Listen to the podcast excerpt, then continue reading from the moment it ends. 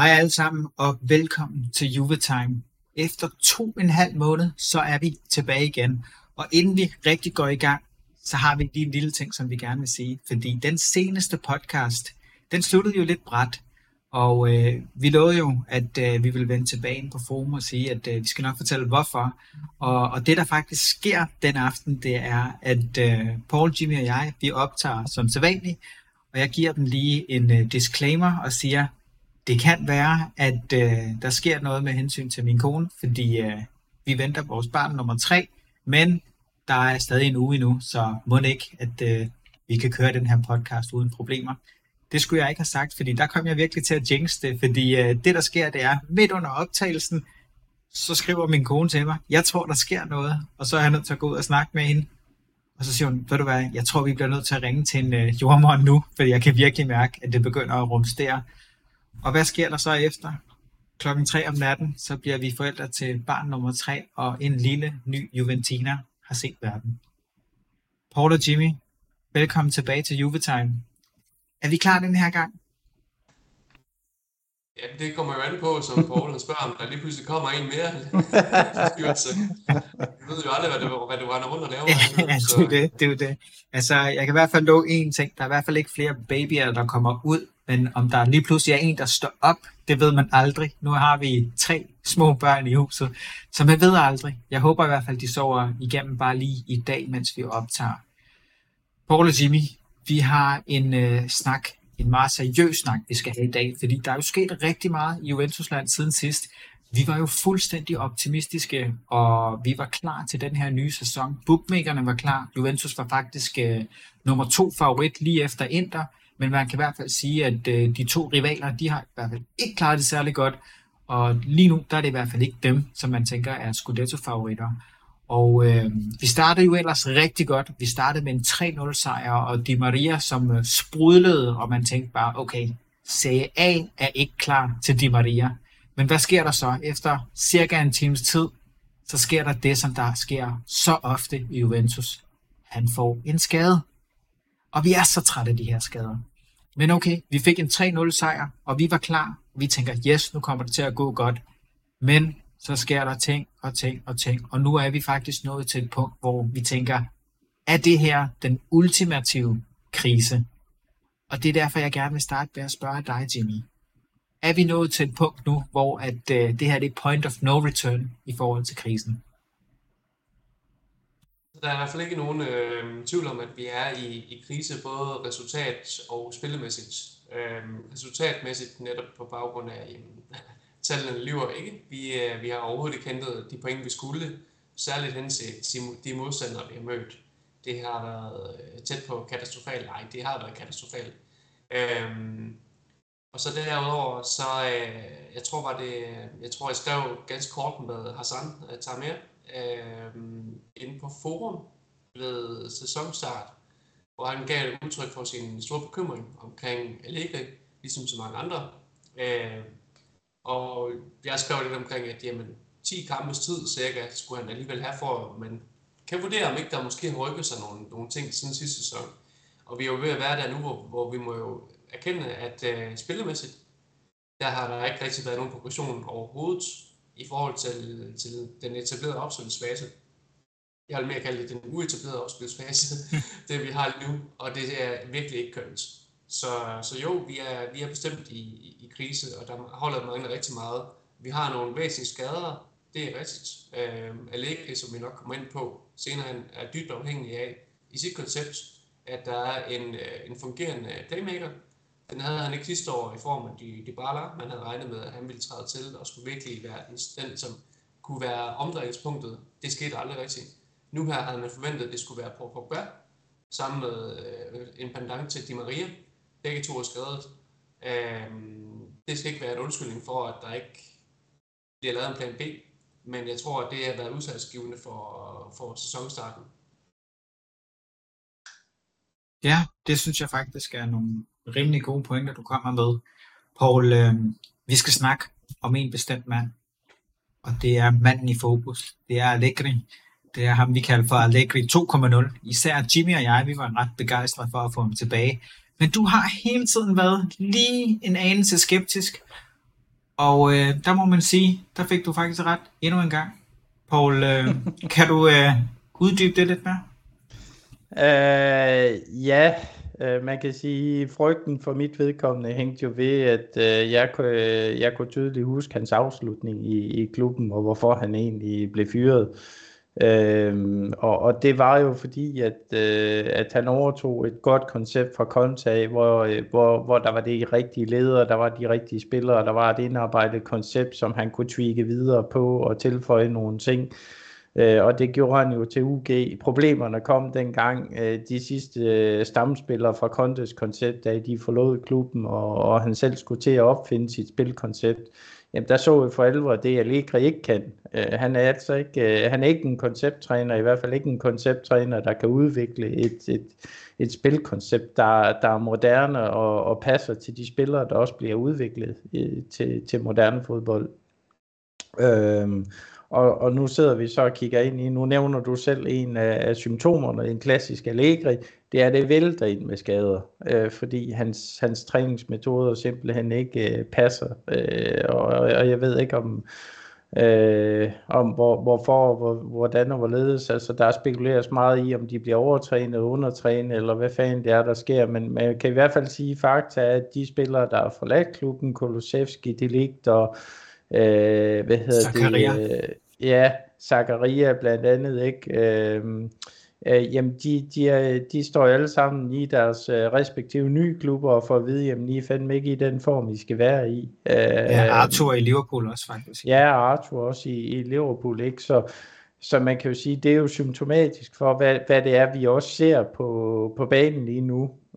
Så man kan sige, udover at der er noget taktisk, der er noget spilmæssigt, jamen, så er der simpelthen også nogle helt basale ting som fysik og så videre, der slet ikke harmonerer med det, man bør kunne forvente af en klub som Juventus. Mm. Og det er helt sikkert rigtigt. Og det man også skal huske at sige, det er, at Juventus er faktisk det hold i Serie A, der har flest skader. Så Jay Madicon, de skal vist lige finde ud af, hvad fanden det er, der foregår i den her klub. Ja, resonemanget hos klubben er at sige, så fyrer vi den medicinske stab igen, og så gør vi det igen, og så gør vi det igen, ikke? Altså en klassisk symptombehandling, i stedet for at prøve at kigge ind og sige, hvad fanden er det egentlig, der gør, at spillerne de bliver skadet i første omgang, i stedet for at kigge på, hvordan vi så behandler de skader, om vi kan tweake det eller tune det, ikke? Det er jo fuldstændig håbløst, alle de skader, der vælter ind, når Allegri er i spidsen for det, ikke? Så er man simpelthen nødt til at revurdere den måde, man kigger på det, og som jeg siger, vi kan jo se det under kampen også, altså vi har 20 minutters 100% gas i os, ikke? Og når de 20 minutter er gået, ikke? Jamen, så falder vi jo sammen, ligesom en slatten ballon, ikke? Fordi så er der ikke mere benzin i tanken, ikke? Ja, lige præcis. Altså, jeg har det faktisk sådan, jeg er der nu, hvor jeg tænker, at Ricardo Agricola, han skal komme tilbage igen. For hvis nogen er lige så gamle, som vi er, så kan man huske, at vi havde faktisk en rigtig god mand i staben der, som blev dømt for systematisk doping af Juventus-spillere i midt-90'erne, mener det var. Måske er det bare det, vi skal tilbage igen, så spillerne, de kan spille ordentligt. Jimmy... Så er det bare en stor natur, kunne det også være. Ja, det er det. Men Jimmy, hvad er det, der skal ske med den her klub nu? Fordi lige nu, altså, vi taber hjemme til Benfica 2-1, efter at have været foran. Det var ikke en prangende kamp, men vi var foran 1-0. Vi plejer at kunne køre de her hjem. Men en urutineret spiller for fucket den op og begå et straffespark, som vi har set gang på gang. Altså det gør vi jo hele tiden. Det er jo nærmest blevet symptomatisk, det der med urutinerede spillere, lige med straffespark i Champions League, som koster os. Og så scorer de så også på en ripost bagefter. Og så taber vi mod Monza. Altså det var sådan, at medierne begyndte at spekulere og sige, hvis man får et dårligt resultat mod Monza, så ryger Allegri. Og folk var sådan, nej, come on, altså det er Monza. De har slet ikke vundet endnu. Så de har tabt nærmest samtlige kamp. De har nærmest ikke scoret nogen mål. Så dårlig er Juventus ikke. Og hvad er det, der sker? Vi taber 0-1 i den kamp. Christian Gødkjær, der scorer. Fedt set med danske briller. Men Jimmy, hvad fanden er det, der sker? Og hvad er det, Allegri skal lave om? Altså, jeg tror ikke, at der er nogen tvivl om, at folk de nok godt også er klar over, at jeg altid har været rigtig glad for at ligge som træner. Men efter Monza-kampen, der må jeg indrømme, at der sad jeg også lidt og håbede på, at man lavede en Samparini og blev triggerhat i sig. Nu bliver vi simpelthen nødt til at reagere med rettidig omhu og afskede den nuværende træner, og så hente en Tuchel ind, sådan, eller Tuchel, eller hvordan vi udtaler det, som går på fri transfer. Der tror jeg ikke, man har råd til det. Vi er i forvejen lidt i bøvl rent finansielt, hvilket dem, jeg egentlig gerne lige vil komme lidt nærmere ind på senere, i forhold til årsager osv. Men hvad kan Allegri gøre anderledes? Jamen, noget af det, han er nødt til at gøre anderledes, det er, at han må erkende det faktum, at han ikke har de playmaker til rådighed, som egentlig er med til at facilitere hans koncept. Og jeg taler her igen om Pogba og nok også Di Maria. Der er det her issue med, at Allegri, hans koncept går meget ud på, at han skal få spillerne til at kunne føre bolden frem til et vist punkt på banen, og derfra så skal de selv finde ud af, hvordan og hvorledes. Der er nogle få indstuderede manøvrer, som man kan køre osv., men det er forsvindende lidt. Paul har også været meget inde på det tidligere. Så det er sådan lidt en laissez-faire tilgang til spillerne, som han giver dem enormt stor frihed, ja, men de skal også kunne håndtere den frihed. Og når du så har en mand som Paul Pogba, som egentlig er blevet beregnet til at skulle være omdrejningspunktet for holdet, jamen, hvis ikke han er der, så er du nødt til at gøre noget andet. Så er du nødt til at skabe et eller andet, som gør, at spillerne kan få ro til at finde hinanden, og man indstuderer nogle manøvrer, nogle bevægelsesmønstre med og uden bold på træningsbanen, og så alle sejler ind for at gøre det. Der mener jeg, at det skulle Allegri have gjort, lige så snart man fandt ud af, at Pogba han sad ude. Simpelthen for at have den buffer at kunne falde tilbage på. Men der er vi inde på det, som Paul han taler om tidligere her med, at det ikke er Allegris stærkeste side. Det er hele hans filosofi, nærmest, som han skal gå imod for at begynde at micromanage sine spillere. Det er ikke sådan, han gør. Og ja, det er selvfølgelig ærgerligt, men det er det, der har været fuldstændig, altså det er det, der har været brug for alt andet lige. Der er brug for, at Allegri han går ind på træningsbanen med spillerne og siger, det vi skal nu, det er, at vi skal simpelthen tage en løb uden bold. Når der er en playmaker, der har den, i det her tilfælde Paredes vil det nok være, for eksempel, jamen fint, så har vi en midtbanespiller, der skal løbe derhen, Costić, du skal tage det løb på det her tidspunkt, sådan. Spillerne de hele tiden ved, jamen, hvor skal vi hen af, hvor skal vi stå, hvad skal vi gøre, og det eksisterer ikke lige nu, så derfor ser det for vildt ud, og det ser, det ligner, at der ikke er nogen gameplan, og det er nok også fordi, men det er der måske ikke engang rigtigt. Det er foruroligende, det er det i hvert fald. Mm. Og Paul, du siger jo altid, at Allegri, han ved, hvordan holdet skal stille sig defensivt, men lige så snart vi kommer til den offensive del, jamen der er det op til spillerne selv og individuel præstation. Men lige nu, der har vi nærmest ikke nogen, der kan præstere individuelt andet end Di Maria. Resten, de er jo skadet. Hvad siger du til det, Poul? Jamen altså, det hænger jo sammen i mange henseender, også i forhold til de spillere, man vælger at købe ind. Man kan sige, at Monza er selvfølgelig ikke verdens bedste hold som vigtige eksempel. Monza. Men man kan sige, kollektivt, så har de bare et koncept, de arbejder ud fra, fordi det de er nødt til. De har ikke individuelle spillere, der kan afgøre kampene for dem, så de er nødt til at være stærkt kollektiv, og det, som Jimmy han siger, jamen det koncept har vi ikke fået indarbejdet, og hvis man kigger, hvis vi skal snakke kritik igen, jamen hvis man kigger siden Allegri tog over for knap halvandet år siden efterhånden, jamen så er der bare ikke rigtig nogen progression og spore i den måde, vi spiller på. Vi laver stadigvæk de samme fejl, vi har stadigvæk de samme udfordringer, vi har stadigvæk de samme udfald, og fysisk er vi heller ikke med, hvor vi skal være, ikke? Og det er jo sådan nogle ting, hvor man kan sige, jeg synes, man skal gå ind og kigge på, eller jeg i hvert fald kigger på, når jeg vurderer, jamen er han god nok ud over resultat og så videre. Det er selvfølgelig den nemme del af det, men man er også nødt til at kigge på, jamen bevæger vi os i den rigtige retning rent spillemæssigt? Er der nogle løft, hvor man kan gå ind og sige, jamen prøv at høre, Han tog over sidste sommer. Nu har vi fået udbedret det her, så nu står vi bare solidt i defensiven. Men de der ting kan man heller ikke bare rigtig gå ind og pege på. Altså det er stadigvæk de samme udfordringer, det er stadigvæk de samme problemer og mangel på løsninger, som vi kan kalde det, eksempelvis opbygnings- og afslutningsspillet, ikke? Og det må jeg bare konstatere, jamen det har Allegri på ingen måde gået ind og adresseret som træner overhovedet, og hvorfor, det er man gået uden lige. Jeg sad og så kampen sammen med vores hærdede Barcelona-ven og Juve-sympatisør Frederik Busk, og der påpeger han også det her med,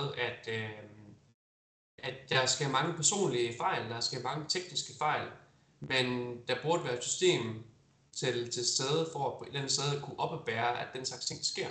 Og hver gang at vi ser en personlig fejl, så er det som om, at det hele korthuset bare fuldstændig ramler sammen. Det er trænerens ansvar.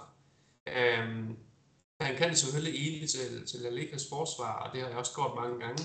Men der kan også fortsat gøre det den her henseende med, at spillerne har et vist ansvar, som de ikke lever op til.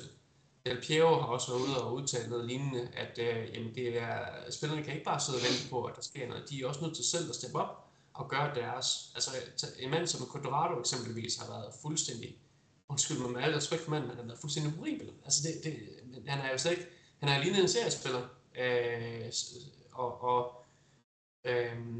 man kan nærmest, jeg lavede en joke med, at det virker nærmest som om, at spillerne har et eller andet system med, at de skiftes til at gå ind og lave en eller anden fuldstændig horribel grad fuck-up, som sætter deres holdkammerater i en eller anden meget, meget ugunstig position, om det er en dårlig tilbagelægning, en fejlaflevering, rødt kort, en mistet tackling eller whatever, hvor man bare tænker, hvad i verden foregår der? Og det er simpelthen, det er virkelig, virkelig sandt at sidde og se på, og man tænker, at det er godt nok ikke nemme arbejdsbetingelser for træneren, når der sker. Men træneren, han skal også sætte rammerne for, at spillerne de kan præstere. Og, men er det fordi, at de ikke tror på ham? Fordi nu, jeg tænker, det er Di Marias røde kort, du vil ind på nu. Har spillerne mistet troen på Allegri? Fordi, som vi også snakkede om i vores tråd, der var ingen gnist i spillernes øjne, da kampen mod Monza startede. Ingen. Og der var frustrationer, og det var et frustrationsrødt kort for Di Maria. Enig. Og jeg ved ikke, om spillerne har mistet troen på Allegri, fordi det kan vi kan jo kun gisne om det. Vi ved ikke, hvad der foregår nede i omklædningsrummet. Det kan også være, at alle står fuldstændig tæt sammen og egentlig bare har været frustreret over den ringe pointhøst og så videre, og ikke nødvendigvis har fokuseret vrede mod træneren. Men alt andet lige, så altså, jeg ville selvfølgelig ikke blive overrasket, hvis man lige pludselig finder ud af hårdhjemmen. De tror altså ikke på manden længere, men det finder vi selvfølgelig aldrig ud af, medmindre der stepper noget ud, lidt ligesom med Sardik, da han mistede omklædningsrummet til sidst. Det begynder også lige så stille og roligt sig ud dengang. Men vi ved ikke, hvad der foregår. Og om vi skal beholde træneren nu eller ej. Altså, hvis løsningen er, at man får Montero ind som interim i en periode, så vil det sige nej for filen. Altså, enten er det en fyring af Allegri, hvor man ansætter en anden kvalitetstræner. Det kan vi også komme nærmere ind på senere. Men ellers så synes jeg, man skal lade være. Man skal ikke bare have et eller andet midlertid ind Igor Tudor blev nemt, og jeg tænkte, jamen nej, det er jo heller ikke holdbart, altså det skal være... Han er jo også lige startet i Marseille og kommet godt i gang. Jo, det var også bare for at pointere, at han blev nævnt som en mulig løsning, hvor jeg tænkte, jamen det er ikke en mulig løsning, altså det eneste, der er en løsning, det er, enten så skal man få det til at fungere med Allegri, om man kan det eller ej, I don't know, eller så skal der en kvalitetsstørre i stedet for. Det kan vi altid komme ind på. Ja, altså jeg tror også, at lige nu, jeg tror, vi er alle tre enige om, vi vil gerne have Allegri ud. Men der er en anden hovedperson, som styrer slagets gang. Og ham vil jeg gerne tale om nu. Fordi det er en mand, som jeg har forsvaret fuldstændigt i så mange år. Men selv jeg er nået til et punkt nu, hvor jeg er begyndt at tvivle på, om den strategi, manden har lagt for dagen, er den rigtige. Og det er netop ham her. Præsidenten Andrea Agnelli. Paul, har Andrea Agnellis strategi i de sidste 4 år slået fejl, og er det det, vi ser nu? Ja. Jamen det er jo det korte svar, altså man kan sige, han har haft kæmpe andel i at få rejst holdet igen efter vores nedrykning, ikke? Og siden... Siden det første mesterskab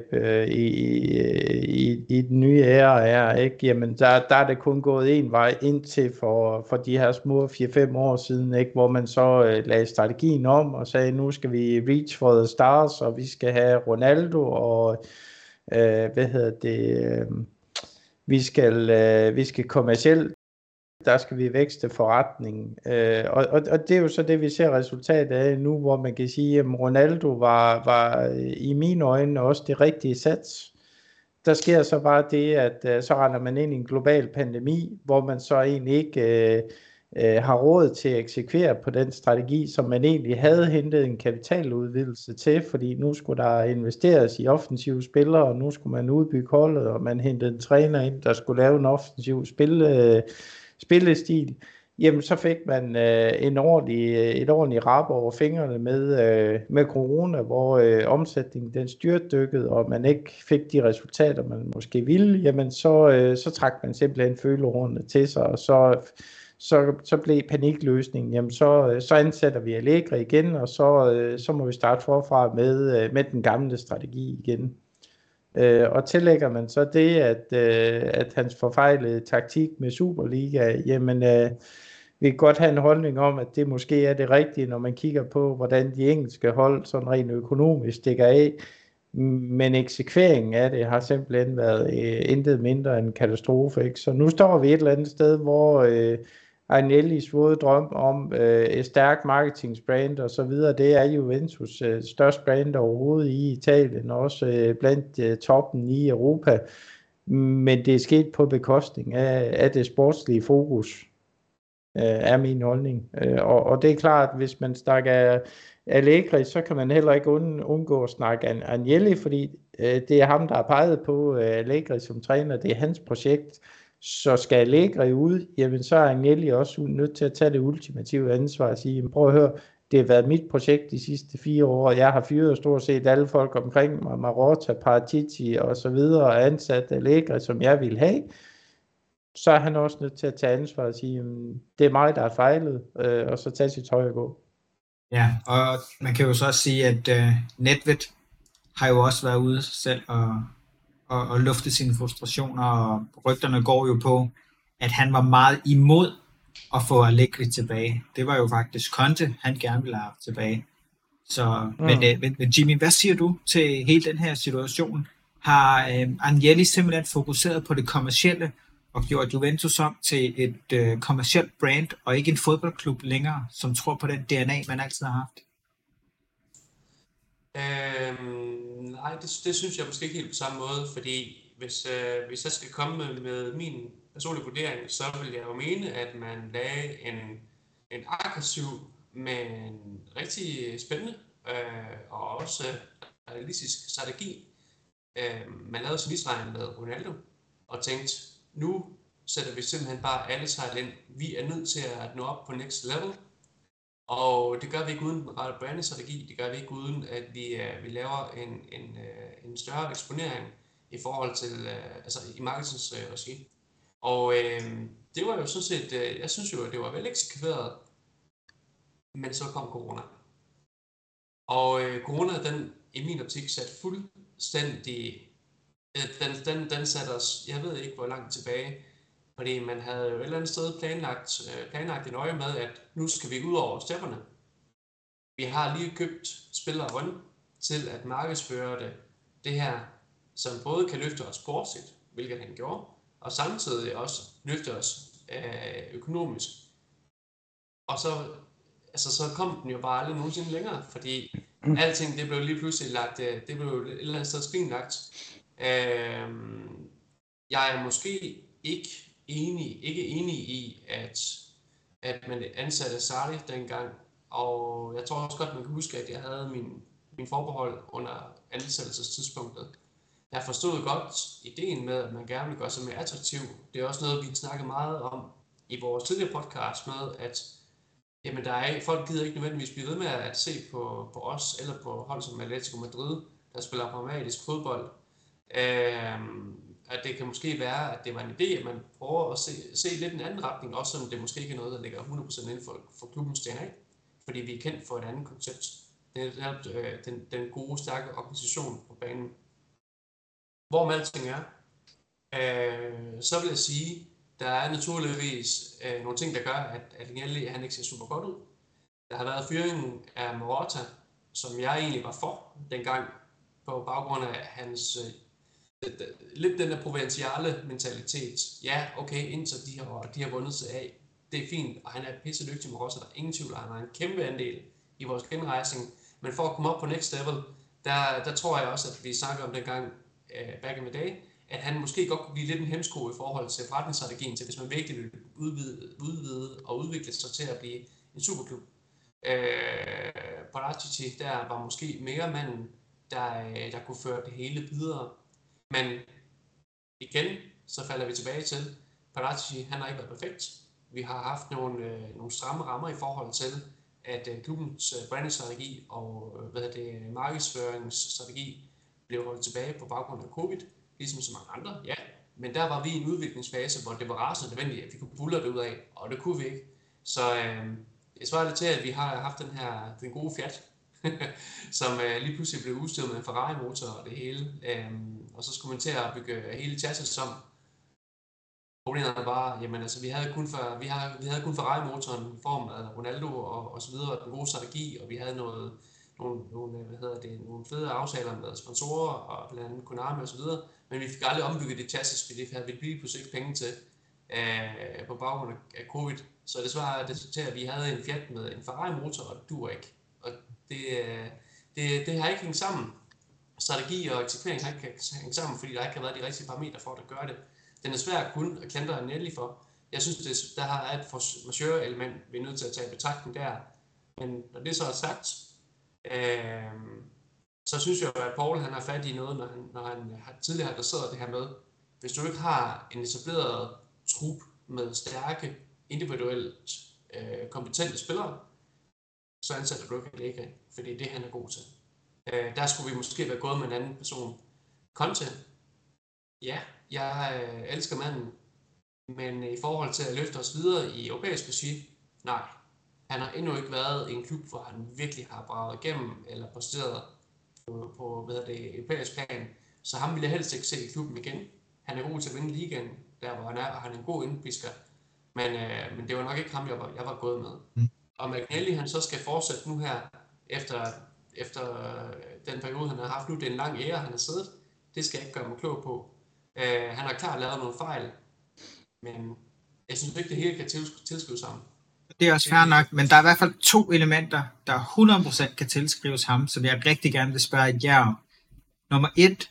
Juventus hæver billetpriserne.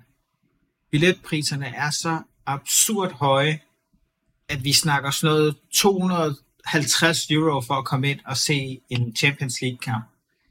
Og du skal betale minimum €70 eller sådan noget lignende for at komme ind og bare have de billige sæder.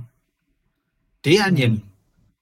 Altså, der har man så Bayern München, som siger, jamen vi vil ikke hæve billetpriserne, fordi det skal være noget, som almindelige mennesker skal kunne betale, og de par millioner euro, vi alligevel får ud af det i sidste ende, det er ikke noget, der batter. Så selvfølgelig skal vi have en pris, der er sustainable for almindelige mennesker. Det var den ene ting. Den anden ting, det er også 100% Agnelli, det er hele balladen med Juventus Ultra og Curva Sud. Det er faktisk dem, der sætter stemningen på Allianz Stadion. Altså, jeg har været dernede. Jeg var dernede dengang, da Curva Sud, de var der.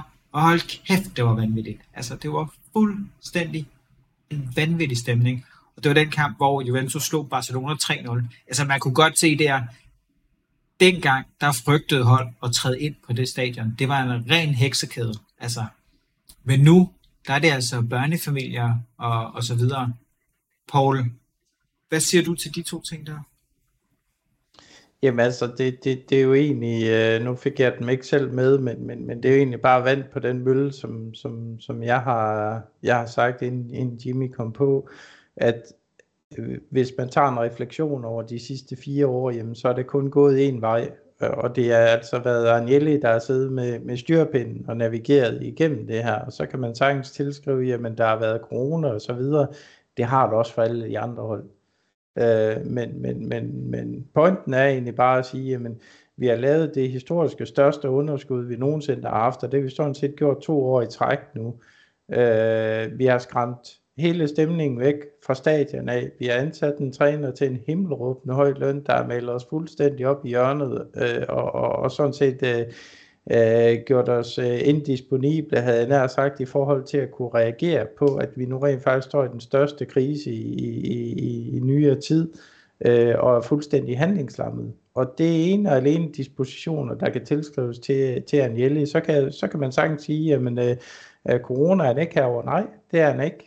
Men tager vi alle de andre ting, altså Superliga, fans, træner osv., det her med hans marketingsrate frem for at holde fokus på kernen i det, altså det sportslige, jamen det er 110% Agnelli-projekter, og det er alene i min verden, jamen det er nok til at sige, jamen ved du hvad, nu er nok altså nok, nu er vi nødt til at vende tilbage til at få konceptet omkring hele klubben på plads igen, og det starter simpelthen op fra, det er ikke nok.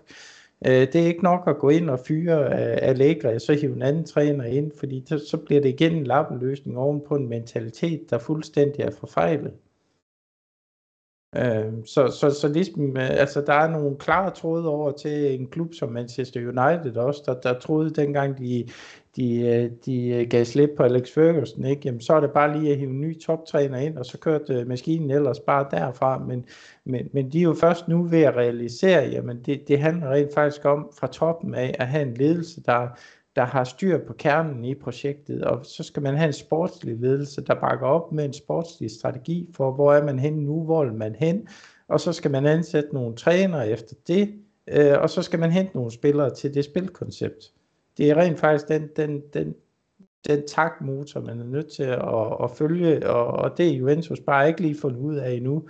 Så dit spørgsmål til eksempelvis Allegri, jamen er det værste, vi har set? Det tror jeg ikke, det er. Altså det kan blive meget, meget, meget værre endnu, fordi man ikke netop har truffet det her valg om at fyre ham nu, mens man kan gøre en forskel. Fordi for mig er det fuldstændig tydeligt, at han har tabt omklædningsrummet, han har tabt spillerne, og deres mentalitet kommer ikke til at blive bedre. Så hvis man skulle have brugt værktøj, så skulle han have brugt det nu, hvor det stadigvæk kan ændres, det der sker i løbet af sæsonen. Jeg havde bare lige en enkelt kommentar til det her, Jimmy, med en hvad skal man sige, en stand-in-træner.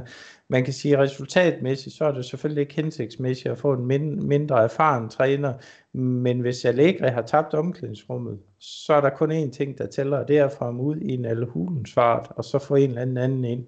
Fordi det eneste, der kan ske herfra, det er rent faktisk, at det går endnu mere galt. Ja, men så er jeg enig i, at hvis omklædningsrummet er tabt, så er der ikke nogen vej frem med ham, selv ikke. Det jeg bare mente før, det var, at vi ved ikke, hvad der foregår. Nej. Og det der med, at man jo, hvis ikke at han har spillets opbakning, så får man selvfølgelig også den her trodsreaktion fra spillerne, og når der så træder ny ind, som der skal styre toppen. Og det vi så skal huske på der, det er, at undskyld mig, men så dårligt er vores hold fandme ikke. Altså også selvom vi har skader, så dårligt er vores hold fandme ikke. Det kan ikke passe, vi ligger hvor vi gør. Vi har en af verdens bedste angriber, vi har stadigvæk nogle habile spillere rundt omkring om os. Det kan jo ikke, undskyld mig, det kan jo ikke passe, at man ikke kan se mere end det her. Så jo, selv med en mindre erfaren træner og en gameplan, der først skal bygges op fra 0 af, den er der jo ikke nu vel. Altså så vil man stadigvæk godt kunne give et eller andet, det er der heller ikke tvivl om. Så jo, hvis det er omklædningsrummet væk, det ved Nedvěd, Agnelli og company, så er det videre, helt sikkert. Jeg så også gerne, at man fyrede Allegri i dag og ansætte en ny træner i morgen, ingen tvivl. Men problemet er jo igen, som Paul også siger, at det nok er det nok at fyre Allegri og hente en anden træner ind, så længe Agnelli er der? Fordi det, jeg tænker, der er vigtigt, det er se hen imod de klubber, hvor det rent faktisk fungerer med ledelsen. Og der synes jeg helt klart, at ledestjernen, det er Real Madrid, det er Florentino Pérez. Efter salget af Ronaldo, så skulle de lige have et par transitionsår. De skulle lige have Zidane ud af vagten også, som også havde mistet motivationen. Og så er de bare kommet tilbage igen med fuld hammer. Og sidste år, der vandt de Champions League. De smadrede alle de engelske hold. Der, hvor det galt, de viste, hvad der sker på Bernabeu. Altså, et stadion, som ikke accepterer middelmådighed. De har lige så sat rammerne for, hvordan en fodboldsklub skal være. Og jeg ved godt, at jeg har været rigtig meget efter Real Madrid og deres fans, den måde, de er på. Men de har sgu en vindermentalitet, og de har en præsident, der 100% ved, hvad han laver, og ikke laver de her gambles på samme måde. Så man skal vel næsten sige, hvis Allegri skal ud, så skal Agnelli også ud. Og hvis vi egentlig skal prøve at lege med den tanke, bare for sjovt. Lad os nu sige, at fætteren Elkan, som styrer X'er, han også tænker, okay, kære fætter, vi skal sgu have andre boller på suppen. Hvem kunne I så godt se som præsidentkandidat for Juventus? Jamen, det pragmatiske svar er formentlig, at de finder en eller anden i X'er-koncernen og sætter ind som præsident på det. Eller også så forfremmer de Arriva Bene til at være præsident, og så indsætter en anden i hans rolle, tænker jeg. Der er ikke nogen, der tænker Nedvěd? Nej, altså Nedvěd, jeg tror Nedvěd, han er knaldhamrende dygtig. Men så mange år har han heller ikke været i gamet som forretningsmand, til at jeg tror, han skal gå hen og være præsident. Han har den rette mentalitet i forhold til klubben, og den forretningskultur, det indebærer at være en del af butikken, den har han. Men når man har de faglige kompetencer til at være præsident, det tvivler jeg måske lidt mere på. Så der er jo mange romantikere, der siger, at vi skal have Del Piero som præsident, og så siger jeg, han er jo ikke en hudende fis om forretningen på den måde. Så lige så meget, jeg vil elske at se Del Piero inde i klubben igen, så er det jo heller ikke en bæredygtig løsning overhovedet. Man er nødt til at have en dygtig forretningsmand ind til at agere leder af driften og det hele. Så jeg vil også være med på Paul at sige, enten er det Vene som en forfremmelse, eller en tredjeparts inden for forretningsområdet. Men det er sådan det også lige det, jeg kom i tanke om her. Ja, og det er jo det, der er problemet. Det er jo ikke nogen, der bare hænger på træerne, de her præsidenter, som man bare lige kan poache fra et andet sted, som man gerne vil. Altså, man vil jo rigtig gerne have en som Florentino Pérez, det er der jo ikke nogen tvivl om, men den mand er jo synonym med Real Madrid. Men hvis vi skal spå lidt om, hvad der sker i fremtiden, hvad tror vi, at vores kære Juventus gør? Kører de videre og satser på, at Pogba og Chiesa er tilbage, og de vender skud? Ja, for ellers så havde de fyret Allegri nu. Altså, ja. Man kan sige, kommer de meget længere hen, jamen en Champions League-kamp mere, så kan vi have udspillet vores rolle i den turnering, ikke? Og så ryger der 100 millioner der, vi går glip af. Hvis ikke vi ser en forbedring i weekenden i Serie A, jamen så kan vi også, eller så er der en god chance for, at vi heller ikke slutter i top 4, ikke? Jamen så ryger bunden ud af skibet i næste sæson. Altså, men man kommer hen til et punkt, hvor det simpelthen bare er for sent at gøre en forskel på tingene. Og den beslutning burde de i min bog have taget nu efter den sidste kamp her mod Monza, ikke? Jamen, så skulle de have trukket i håndbremsen der og sagt, nu er vi simpelthen nødt til at trække en streg i sandet, så længe vi kan gøre en forskel. Mm. Så vi gætter på, at man kører videre og krydser fingre og håber på, at man kan vende skuden. Ja, det tror jeg. Men det var nok om Allegri og Agnelli. Jeg tænker, at vi skal prøve at kigge på nogle af de her nye spillere, vi har fået ind. Fordi der er der kommet nogle meget interessante spillere. Og jeg synes, at den første, vi lige skal vende, den er ekstra fed, fordi ham her, han blev kåret til den bedste spiller af alle forsvarsspillere i Serie A i sidste sæson. I januar måned, der fortæller Inter, at vi har som godt sikret os underskriften på Gleison Bremer. Han bliver Inter-spiller til sommer. Det er bare formalitet, der udstår. Men så længe blækket ikke er tørt på dokumenter, så skal man aldrig nogensinde tro på sådan noget. Fordi det, der nemlig sker, det er, Juventus stjæler Bremer lige foran næsen på Inter, hvilket er pissefedt.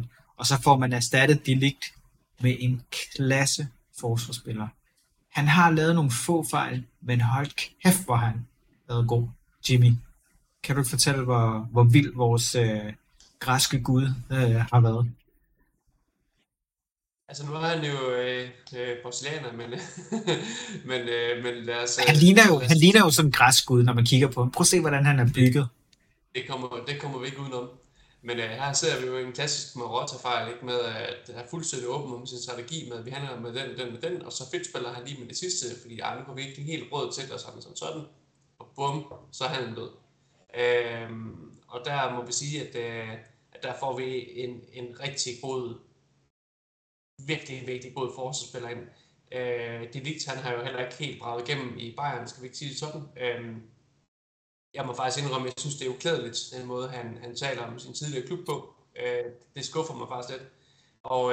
Og han er i hvert fald, han er glemt herfra også, når man ser inde på banen, hvordan brasilianeren han træder i karakter. Det kræver altid noget tilvænning. Han skal ind i et nyt system, og han får, man kan sige meget om Malik, men han får en god lærer med sig i forhold til, at han får arbejdet ind under huden, hvordan han skal placere sig det hele, så... Der er nogle placeringsmæssige ting, han skal komme efter. Det tror jeg, han gør. I duelspillet, der er der ikke ret mange, der kan toppe ham. Jeg var lidt sådan bekymret for om sidste sæson, om det var der, er det han kan, er det der, hvad han topper? For jeg var egentlig ikke så nervøs for, at Inter Milan, hvis de solgte Skriniar og så endte ham her, tænkte jeg, okay, jamen, det ville egentlig ikke gøre mig så meget. Men jeg må sgu sige, at han er virkelig trådt i karakter. Jeg synes, han gør det godt. Hvad tænker du, Paul? Jamen, jeg er enig. Altså, bedste forsvarsspiller i Serie A i sidste sæson. Altså, vi kunne vel dårligt have hentet en bedre erstatning til De Ligt. Og som du selv siger, jamen, der har været nogle få fejl, men i det store hele, så er han jo bare et monster i bagkæden, ikke? Og sådan en type, vi virkelig har brug for. Så han er absolut, hvis man skal fremhæve noget rigtig positivt siden i sommer, så er han absolut i min top 3. Mm. Og det man også skal huske, det er, han er også en leder i forsvaret. Det er han allerede. Altså han er i midt-20'erne. Han har en masse gode sæsoner foran sig. Og så er han jo bare et bæst inde på banen. Og han kan også score mål. Altså, jeg var jo fuldstændig oppe og ringe over det mål, som han lavede mod Salernitana, da han reducerede til 2-1. Det var jo fuldstændig vanvittigt, fordi man kunne simpelthen føle på ham, at han var så ærgerlig over den fejl, han lavede i forsvaret, som kostede et straffespark, hvor Salernitana scorede til 2-0. Men så får han jo det her indlæg fra Costić, og det bliver bare smadret ind. Og det er lige efter bogen, sådan som man hætter, ned i jorden, men altså, det er så hårdt hættet ind, at den ryger op under nettaget og får det til at flagre. Altså, målmanden har jo ingen chance. Så der kunne man bare se, okay, det var en spiller, der virkelig gerne ville tage ansvar, og det er sådan noget, jeg er vild med at se. Det der, det er rigtig Juventus. Det grinter, det er Juventus DNA. Han bliver fantastisk. Altså, her, der tror jeg virkelig, vi har fået sådan en type, som både er god med bolden, god med hovedet, som er meget alsidig, som kan komme op på niveau med Chiellini og Bonucci. Jeg ved godt, det er nogle store sko, han skal udfylde, men hold kæft, det potentiale, han har vist. Jimmy, du ligner en, der gerne vil sige noget. Det er godt, at Chiellini siger til, at han må få nummer 3.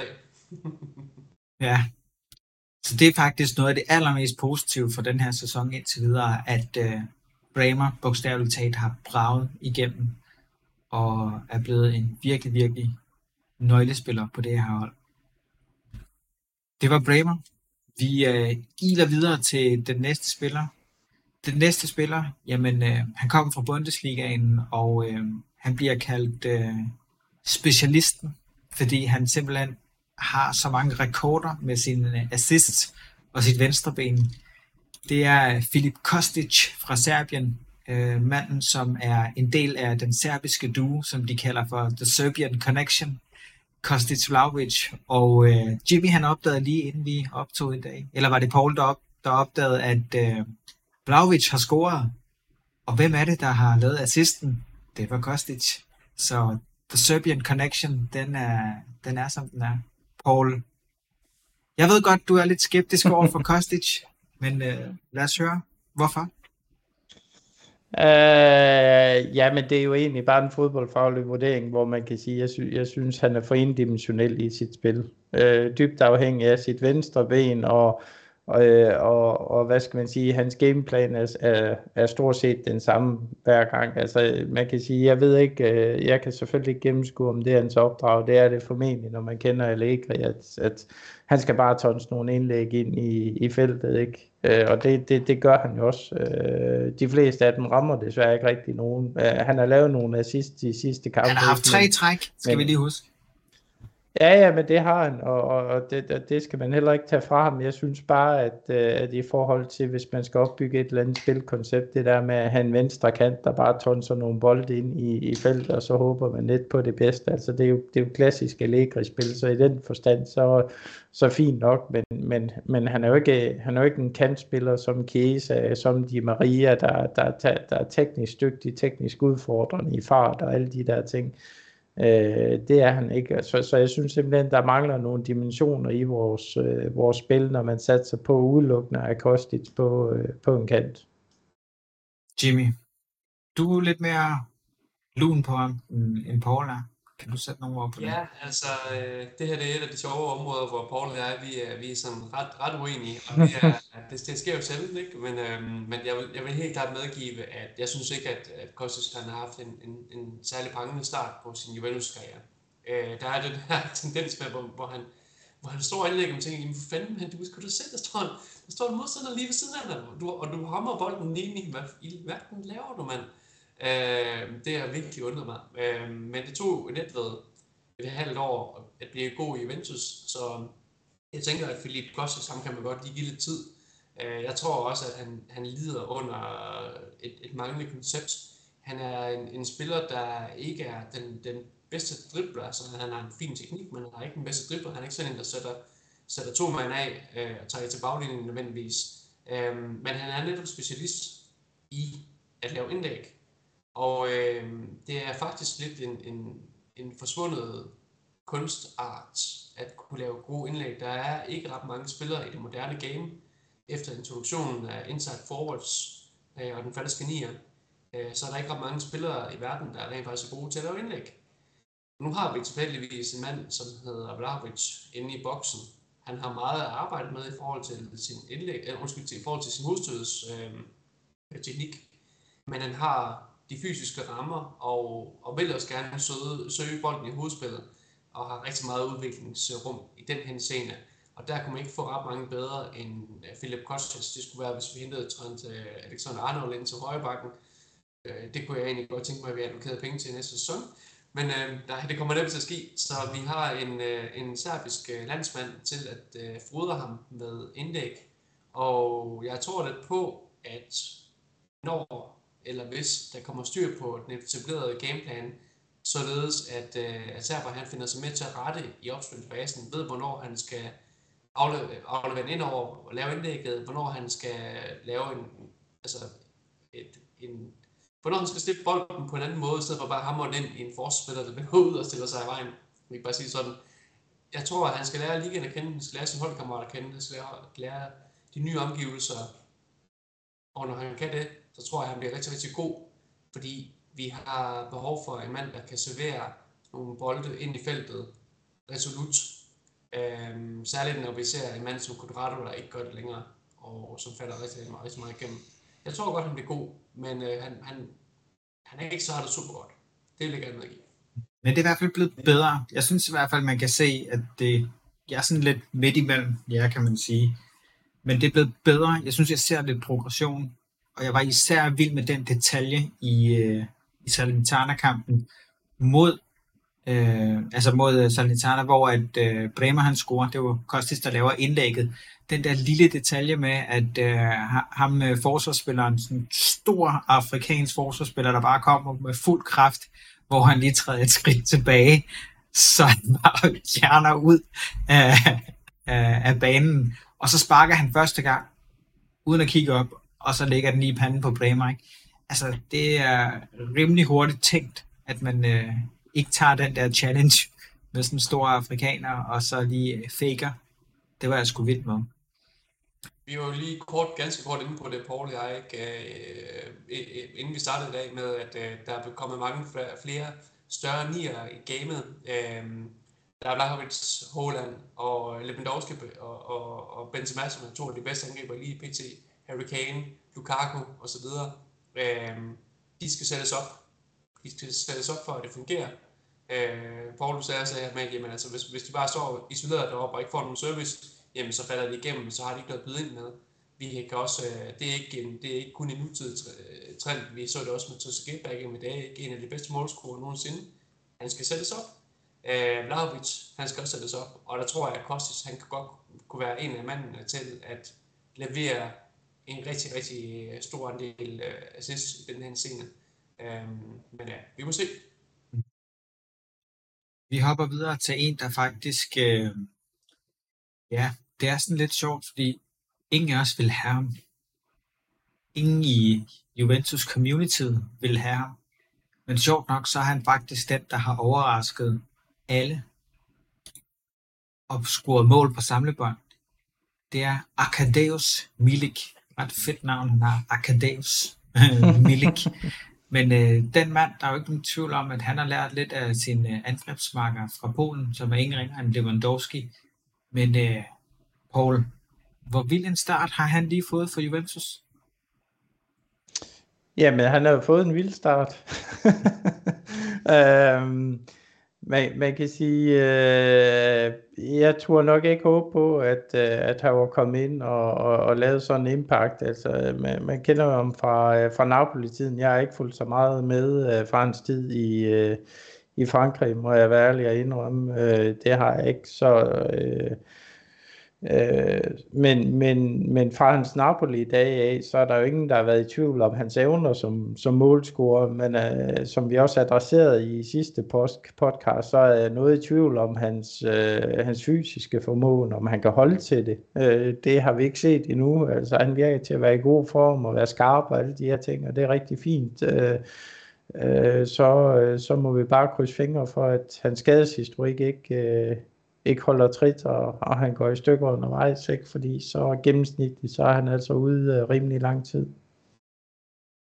Jimmy, hvad siger du til Milik? Jo, men altså, der lyder lidt genklang i det, Paul han sagde. Det er en angriber, jeg altid har været fuldstændig tosset med. Netop fordi han er så helt søgt. Han er vildt god til at deltage i opspillesfasen. Det korte passionsspil er et område, hvor han faktisk er stærkere, end man lige regner med fra en nier.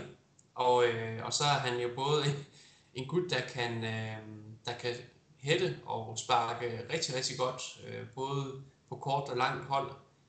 Derudover så illustreres hans temmelig formidable teknik også ved, at han er en habil frisparksskytte. Og jeg ved, at han har klaret sig rigtig, rigtig godt i Frankrig, og også fulgt lidt med ham der. Men jeg sidder også bare og virkelig kunne sætte fingre for, at han holder sig skadesfri, for så er han alt andet lige den her rigtig gode nier-erstatning, som vi ikke rigtig har ellers. Måske han er uden vi skal snakke meget om ham. Han gider vi slet ikke at nævne. Altså. Nej. Det ser satme ikke godt ud. Han var fremragende lige i den kamp mod Barcelona, men derudover altså op i i preseason, men derudover så har han jo faldet igennem igen, desværre. Milik, han kommer til at være super vigtig for os, både som aflastning, men også som en, der kan spille sammen med Vlahović. Ingen tvivl.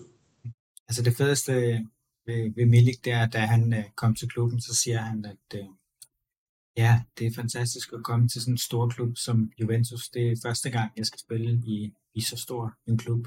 Altså ordentlig swipe til Napoli og præsident Laurentis, som smed ham på bænken og lod ham rådne op, fordi der var noget uenighed. Jeg ved ikke, om det var kontrakt eller hvad det var. Men det er jo også fedt, at man har nogle spillere, der virkelig vil spille for trøjen. Det synes jeg, man ser. Så går vi lidt væk fra ham, så kigger vi på en anden spiller.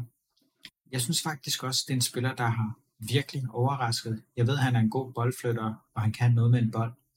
Men det, jeg så i de første par kampe, der var jeg faktisk ret overrasket. Og det er Paredes. I den sidste kamp mod, jeg kan ikke huske, hvem det var, Argentina, mod Honduras, eller hvad var det vist? Ja, selvfølgelig er det Honduras, men han havde vist 98% perfekt pasning, noget i den stil. Han skulle have spillet en blændende kamp. Paul, hvad med ham? Er vi da også lidt vilde med ham, ikke? Når vi ved, hvad hans spidskompetencer er. Jo, man kan sige, at han tilfører i hvert fald noget tiltrængt, hvad skal vi kalde det, boldflytteri på den gode måde, altså god distribution med bolden og så videre. Det vil nok ikke være så meget i tvivl om, at han kunne. Jeg er stadig ikke fan af Allegris besættelse af den her registerrolle, som Paredes så er hentet ind til. Men jeg kan sagtens se ham indgå i en tremands midtbane med eksempelvis en Pogba og en Locatelli måske, hvor det kunne blive rigtig interessant sådan rent på et teknisk niveau, hvis man virkelig vil spille fodbold. Jimmy, hvad tænker du om Paredes? Altså han er spiller, jeg har været rigtig glad for siden roertiden. Ikke helt lige så glad som Hans Christian inden for Forum, som har kaldt på ham, som er en af de helt store transfers, vi kunne lave i år. Og ja, altså jeg har været lidt, jeg må sige, jeg har måske håbet lidt på, at man i stedet for ville satse på at give en større rolle til en mand som Rovella. Men det er også gamble med, at jamen, han er ung, han er ikke der, hvor han skal være i forhold til hans udvikling. Og Rovella fylder også langt mindre defensivt end manden til Paredes. Jeg må bare sige, at jeg er overrasket over, hvor stærk han er, og kompromisløs han er, Paredes, i forhold til sin defensive fylde på banen. Og det er jo noget, det jeg lægger, han godt kan lide, det er, at han vil gerne have en mand, der kan spille bolden dernede, men han vil selv også gerne have en, der kan passe på forsvar. Så det er sådan lidt, altså, det minder lidt om nutidens jobopslag med, at du skal helst være 23 år gammel og have 27 års erfaring, ikke? Og kunne det ene og det andet. Men alt alligevel vil jeg også sige, at Paredes, han viser, han har blik for spillet, han har blik for sine medspillere, og taget i betragtning af, hvor få kampe han egentlig har haft til at vise det i henhold til synergi dynamik med sit nye hold, jamen der falder han godt ind, synes jeg, og han har ikke haft nogen kampe, hvor han er faldet igennem eller lignende. Jeg synes, han gør det godt, og jeg tror kun, at det kan blive bedre, og som Paul er inde på med, når vi får Locatelli og Pogba fra Redes, hvis de tre kan finde hinanden, så kan det altså godt blive en hammerende god med. Det er jo lige præcis det, vi venter på, ikke? Fordi en af de ting, som jeg synes, jeg lagde mærke til ved Paredes, det var kampen mod PSG, og især i anden halvleg. De taklinger, han lavede, den måde, han kastede sig ned og ofrede sig. Det igen, det er lige præcis det, vi gerne vil se i Juventus. Folk, der ikke er bange for en bold, de er ikke bange for at komme til skade, de ofrer sig 100% for trøjen for at få fat i den bold. Og han lavede så mange vigtige indgreb i den kamp. Det var så fantastisk at se. Og der blev jeg sådan lidt, okay, jeg vidste faktisk ikke, at han var så god defensiv, som man så i den kamp. Nej, det var jeg også overrasket over, men det var også noget af det, Hans Christian, han nævnte på forum, det var altså også noget af det, man fik noget vildskab, og det mangler vi.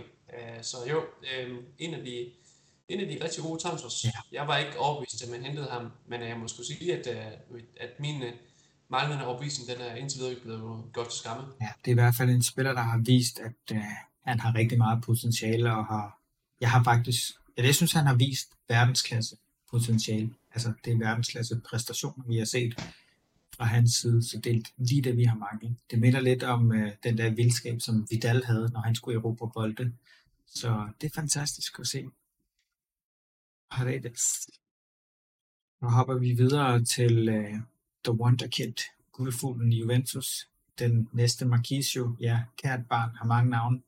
Men det er ikke os alle, der er lige så begejstret. Så vi kan jo lige starte med Paul, fordi der er nogen, der kalder ham for den italienske Pedri, men det gør du i hvert fald ikke. Nej, det gør jeg ikke. Det gør jeg ikke. Jamen, som vi lige snakker om, jeg kan sagtens se, at han har nogle spændende momenter i sig, Miretti, og det kan også blive sådan rimelig, jeg vil ikke kalde det nemt, men man kan nemt komme til at stikke ud som værende god på et hold, der spiller så elendigt, som Juventus gør. Altså kan man formå at lave bare lidt benarbejde uden bold og løbe mellem kæderne og så videre, og modtage bolden og vende fornuftigt på den og lægge de gode afleveringer, jamen så kan man forholdsvis let skille sig ud, og det er jo lidt problematikken med hele holdet, at vores bundniveau er så elendigt, som det er, ikke?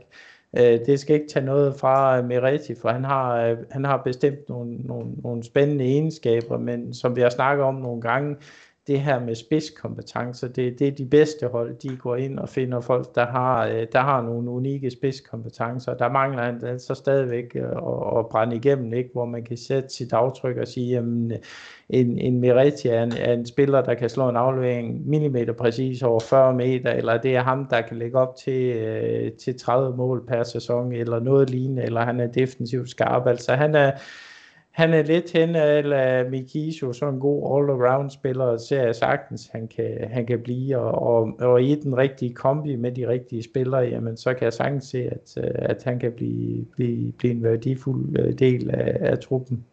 Ja, i hvert fald som indskifter, kan man sige, fordi det er jo helt klart en spiller, der skal lære noget. Altså, jeg tænker lidt tilbage til sammenligningen med Pogba, altså ikke fordi jeg siger, de er én spillere, men ligesom det gennembrud, han fik, fordi han havde nogle ret gode midtbanespillere, som kunne hjælpe ham med at vokse. Man havde Marquisio, man havde Vidal, man havde Pirlo. Mm. Og nu har man jo en erfaren Pogba. Man har en Locatelli, der er landsmand, lidt mere erfaren, og så har man en Paredes nu. Så jeg tror, der er rigtig meget potentiale. Ja, men altså, man kan sige, hvis du tager en direkte pendant til, som du selv var inde på, Andrew, en Pedri, en Gavi og så videre i Barcelona, altså, så er det jo generationelle talenter, ikke, som vi prøver at sammenligne med, og det er måske heller ikke... helt retfærdigt, ikke? Men man kan bare sige, at de bedste hold, de har altså nogle spillere, hvor der er nogle spidskompetencer på, altså Vinicius Junior i Real Madrid, ikke, og så videre, ikke. Jamen det er nogle af dem der i hvert fald, hvis ikke de allerede er det, jamen så er de på vej til at blive nogle af dem, der har kampafgørende indflydelse, ikke. Og det er dem, de hoster op med, og vi vil alle sammen rigtig gerne, at Juventus finder den næste Marquisio og kan få ham på holdet og alle de der ting, ikke? Men hvis vi skal være ærlige, så lider han jo stadigvæk lidt under det her Italiens syndrom generelt, ikke? Hvor talentudviklingen den er skrækkeligt dårlig i de her år, ikke? Og det smitter også af på landsholdet, hvor man kan sige, ja, men det er så... Det er sådan lidt, jeg ved godt, de vandt EM og de der ting, ikke? Men der er simpelthen for mange livpåsteg spillere, ikke? Som, jo, man kan sige i en bred vending, så er de også okay, men det er ikke sådan nogen, der kommer til at bryde, hvis du siger top 30 eller top 40 spillere i verden, ikke? Det er ikke dem, som Manchester United eller Manchester City, Paris, Real Madrid og så videre, de står og vil have fat i, ligesom de gjorde med eksempelvis Verratti. Han var jo enestående talent, dengang Paris hentede ham, og der var ingen tvivl om, at han på et eller andet tidspunkt vil brænde helt igennem. Der ser jeg ikke Miretti være en sådan et enestående talent på den måde. Verratti, som i øvrigt, jeg gætter på, kommer til Juventus, så snart hans kontrakt løber ud i Paris. Han er jo Juventus-fan, så det har han ikke lagt skjul på. Ja, Miretti, jamen lad os se. Altså igen, det var jo desværre ham, der var den urutinerede spiller, der begik straffesparket, og Jeg mener heller ikke, at han er klar til Champions League, fordi det er et helt andet pres. Altså, der ligger så meget psykologisk i Champions League. Det er internationalt. Det er, du er på en global platform. Der er så mange millioner mennesker, der ser med. Det kræver noget helt andet. Der er han simpelthen ikke klar. Men i Serie A, der har han vist nogle glimter af, hvilken slags spiller han kan blive. Så jeg tror helt sikkert, at det er en spiller, der kommer til at vokse. Og især, når Pogba kommer tilbage. Yes. Ja, den sidste, som vi har fået, som vi lige skal vende, det er jo... Han ligner sådan lidt en Terminator, ikke? Altså, han ser lidt halvfarlig ud. Men Federico Gatti. Jimmy, du skal næsten have lov til at starte. Jo, altså, det er lidt svært at dømme ham endnu, fordi han har jo ikke ligefrem spillet så ærlig mange seriøse kampe og lignende. Han virker for mig som et meget sikkert sats. Han var den bedste forsvarsspiller i Serie B sidste sæson, og han virker til at være stærk i sine dueller. Han er ikke sådan en, du bare lige løber udenom, skal vi ikke sige sådan. Han har jo en enorm fysik, nogle spillere tager i betragtning, og egentlig også teknisk dygtig i forhold til defensive indgreb. Det han nok mangler, tror jeg, det er, at han mangler noget awareness i forhold til, hvor hans holdkammerater de står henne. Mangler noget taktisk forståelse osv., fordi han er ikke vant til at spille på det her plan her. Hvis han kan lære det, af Allegri og Bonucci og dem som omkring det, som er mere erfarne, så tror jeg, han kan blive sindssygt god. Fordi han har en gudsbenået fysik og en rigtig god teknik i forhold til sin defensive indgreb. Han er ikke god på bolden, ligesom så mange andre. Ligesom Chiellini. Hvad siger du? Ja, ligesom Chiellini. Nej, fordelen, lad os ikke komme derind på den sag. Men han minder jo meget om Chiellini, og jeg mener også, at det er hans rollemodel. Jeg tror ikke, at vi kommer til at se den store gudsbenåede fodboldspiller i ham som en moderne Sakharia eller lignende, men jeg tror, at hvis man kan lære ham at positionere sig rigtig, rigtig godt, så har vi med en sublim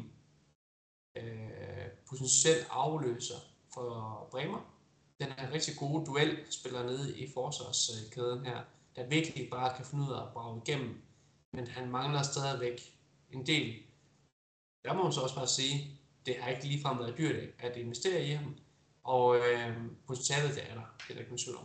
Men han er ikke en, hvor jeg sidder og siger nu, at han bliver verdensklasse eller lignende, opmøder han er ikke faldet igennem, men han er spændende, det synes jeg. Altså man kan også sige, at nogle de kommer jo også lidt ud af det blå, ikke? Fordi Chiellini, dengang da han startede, der var han jo venstre bak. Og jeg synes også, han kom lidt ud af det blå, og lige pludselig blev til den spiller, som han blev i en lidt sen alder, sammen med Barzagli. Altså han peakede jo først, da han var omkring de 30. Han spillede ned i Wolfsburg, og Del Piero ringer til ham og siger, du skal komme til Juventus. Nej, jeg er for gammel. Jeg er simpelthen for gammel. Kommer tilbage og ender med at være i det legendariske forsvar, som jeg mener er et af historiens bedste forsvar nogensinde. Ikke? Vigtig brik, så man ved aldrig. Paul, har du nogle ord, du gerne vil knytte til Federico Gatti? Nej, men jeg tror egentlig, de er blevet sagt.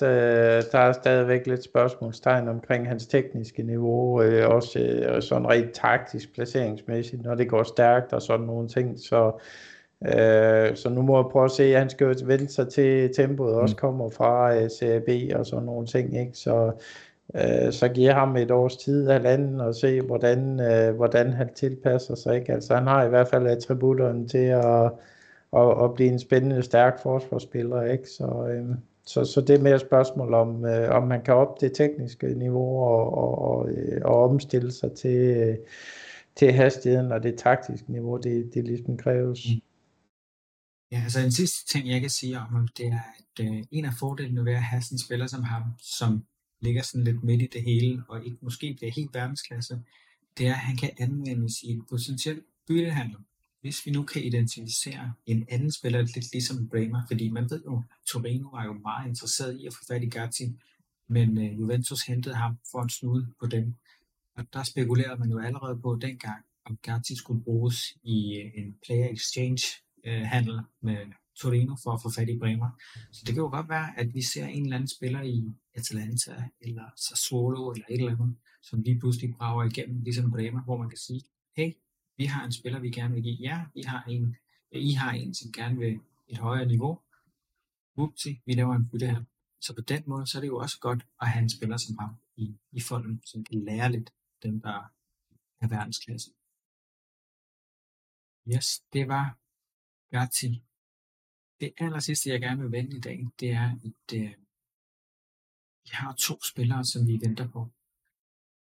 Og rygterne siger jo, at hvis vi tager den første, at vores 10'er, Paul Pogba, han er på vej tilbage, og at det er gået langt bedre end forventet efter operationen.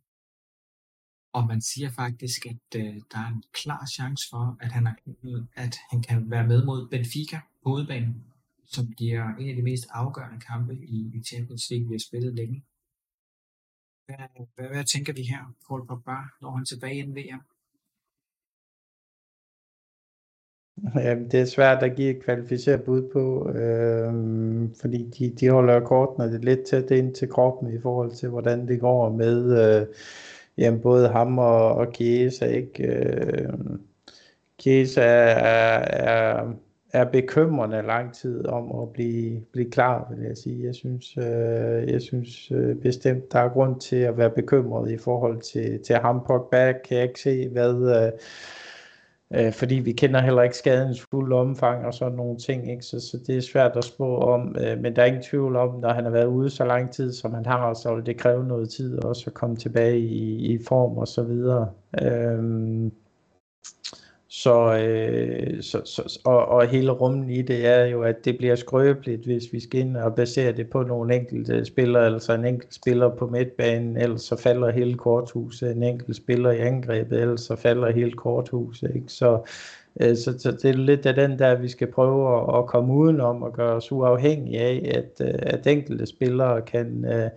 er dem, der definerer forskellen på, om vi slår Monza eller ej, ikke? Der skal vi have løftet kollektivt op, og så kan man sige, jamen har vi dem med, jamen så kan vi slå alle hold i Europa, ikke? Og har vi dem ikke med, jamen så er vi også stadigvæk kollektivt gode nok til at spille op med nogle af de bedste, ikke? Så jeg tror, man skal passe på, i hvert fald i forhold til spillere, der har været skadet så lang tid, som de nu har, ikke? Altså Pogba ender jo med at have gået det meste af et halvt år uden at spille en kamp, ikke? Så jeg synes, det er tidligt at begynde at sætte lid til, hvad han kan og ikke kan endnu. Jimmy, hvad tænker du? Jeg er kedeligt enig.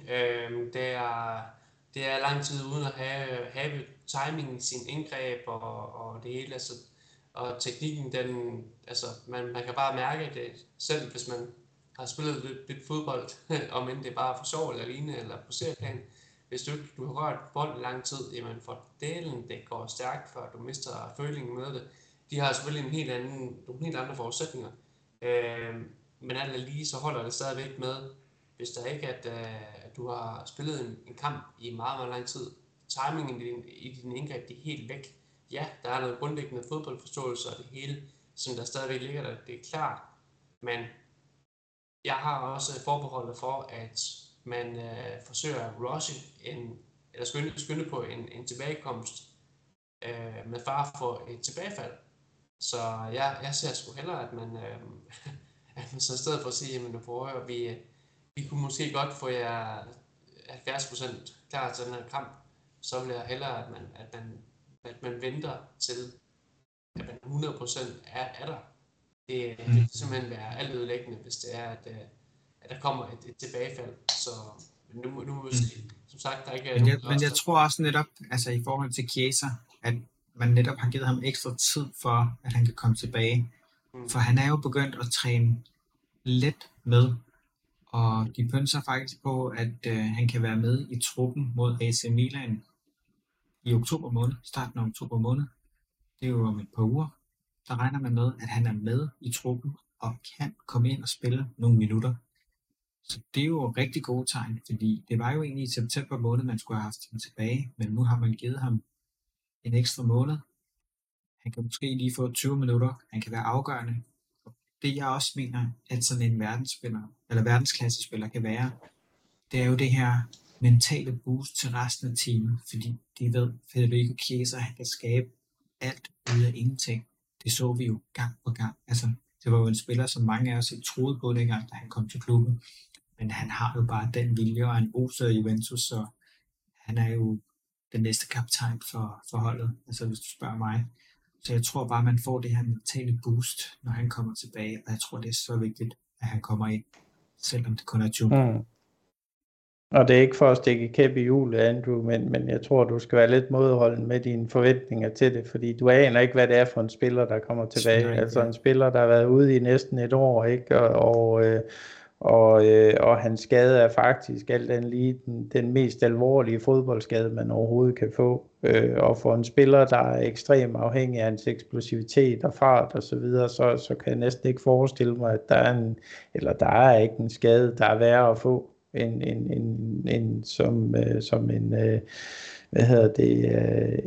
ACL-skade, som Gese har fået, ikke? Så jeg tror, man skal være meget påpasselig med at sætte nogle forventninger til ham overhovedet, og jeg vil tro, inden du får at se den Gese, du kender, hvis du får ham at se, ikke? Jamen, så er du hen ved næste sæson.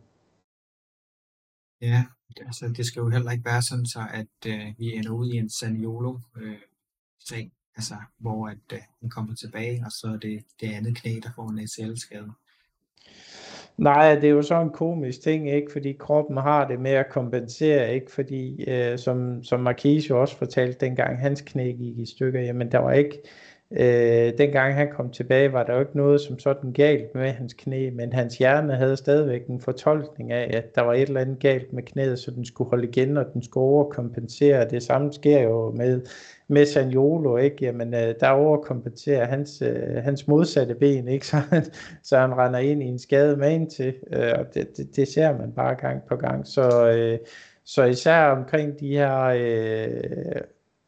meget, hvad skal man sige, udefinerbare skader på den måde, at når korsbåndet ryger, jamen, så kan det være alt fra, at man kan genoptræne det fysisk via vægt og via nogle øvelser, og så over til en operation og en langvarig skadespause, som eksempelvis Chiesa har haft her, men altså man ser også folk, der har haft korsbåndsskader, der kommer tilbage efter 6 måneder måske endda tidligere, ikke, afhængig af hvordan kroppen ligesom restituerer, og det var derfor, som jeg sagde, jamen, for mig er det desværre en indikation på, at det ikke er gået som forventet, og vi måske ikke får den spiller tilbage, som vi alle sammen sidder og håber på, at når skadespausen har været så lang, og vi har også set nogle indledende billeder af, hvordan han kommer på græs og lunder rundt, ikke? Hvor det ser alt andet lige en meget, meget skidt ud.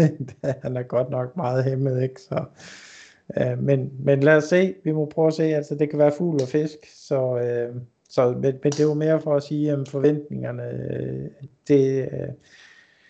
det er stadigvæk en bold, der er i luften, ikke? Jamen, du ved ikke, hvad det er for en spiller, der kommer til. Det har du. Det er også bare mig, der er jubeloptimist og prøver at klamre mig til et eller andet spinkelt håb, om at vi kan få ja, men selvfølgelig skolen, gør det. Selvfølgelig gør man det. Det er jo det.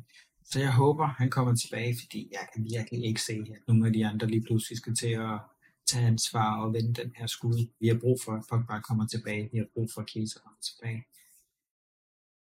Det var en rigtig god og længe ventet snak, som vi har haft i dag. Endelig fik vi tid til at fange hinanden, og fik vendt, hvad der sker i Juventusland. Det var super fedt. Tusind tak, Jimmy og Paul, fordi I gad at være med igen. Selvfølgelig. Tak for i aften. Tak. Så tak. Og tusind tak til alle, der lyttede med, og deltag endelig i debatten. Vi ses igen snart. Hej.